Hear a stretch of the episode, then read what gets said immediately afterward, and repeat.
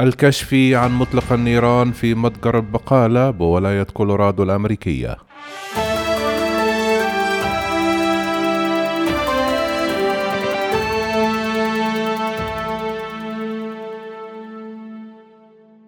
كشفت الشرطة في بولدر بولاية كولورادو عن أسماء عشرة ضحايا قتلوا خلال إطلاق نار جماعي في محل بقالة يوم الاثنين تتراوح أعمارهم بين العشرون والخامسة والستون عاما. وكان من بين الضحايا ضابط الشرطة إريك تالي البالغ من العمر واحد وخمسون عاما وكان تالي يعمل مع قسم الشرطة منذ عام 2010 وقالت ماريس هيرولد رئيسة شرطة بولدر في مؤتمر صحفي إنه رجل طيب للغاية ولم يكن مضطرا للذهاب إلى الشرطة. كان لديه مهنة أخرى قبل ذلك لكنه شعر بدعوة أعلى. كان كل شيء يجب أن تكون عليه الشرطة. كان يحب مجتمعه وأسرته. تذكر هيرولد رؤية تالي مع أطفاله السبعة في مكتبها قبل أسابيع فقط بعد أن أنقذوا أحد أبنائه حياة طفل آخر ابتلع عملة معدنية. قام ضابط الشرطة القتيل بتعليم أبنائه الأنعاش القلبي الرئوي وقال هيرولد أنه يريد أن يعرف جميع أطفاله الإنعاش القلبي الرئوي فالأمر صعب. أنا أعيش على بعد ثلاث مباني من هذا المتجر. أنت قلق بشأن جيرانك وقلق بشأن شريكك. وأنت قلق أيضا بشأن الجميع عندما تتلقى مكالمة طارئة.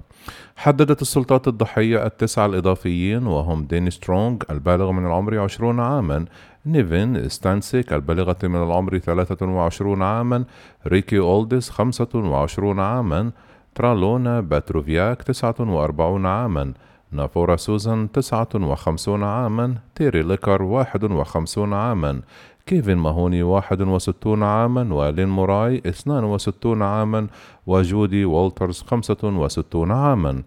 بعد ظهر يوم الاثنين فتح أحمد العلي العيسى البالغ من العمر 21 عاما. النيران على متجر King Soopers في بولدر بسلاح من طراز هجوم ومسدس نصف آلي.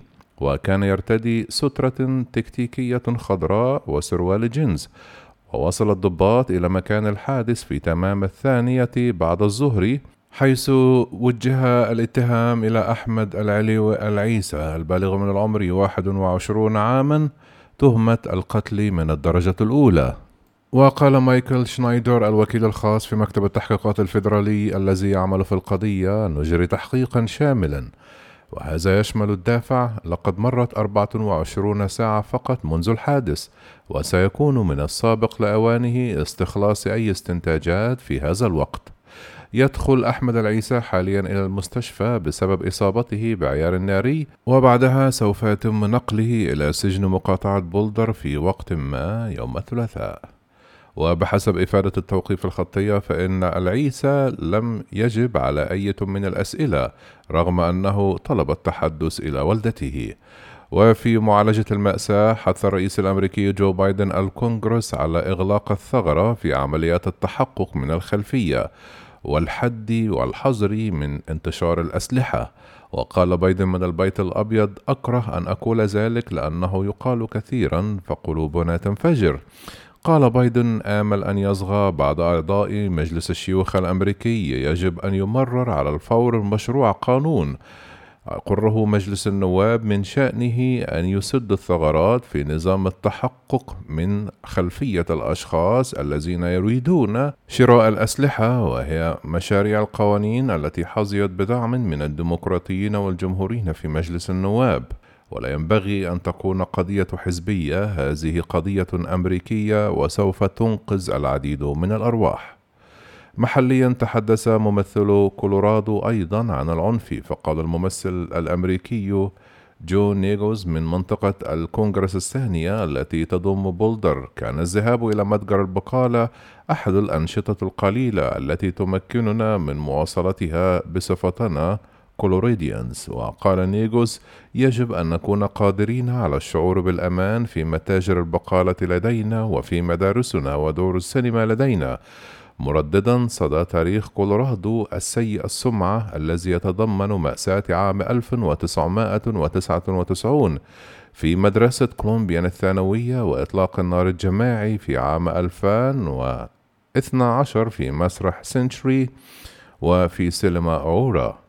تصنف البيانات التي جمعتها Associated Press و USA وجامعة نورث إيسترن هجوم يوم الاثنين باعتباره سابع جريمة قتل جماعي في الولايات المتحدة حتى الآن. في السادس عشر من مارس في ولاية أتلانتا قتل شخص ثمانية أشخاص بالرصاص أو ثمانية عاملات في شركات للتدليك وفي عام 2020 شهدت البلاد أقل عدد من هذه الهجمات منذ أكثر من عقد وذلك وفقا لقاعدة البيانات وبسبب جائحة فيروس كورونا.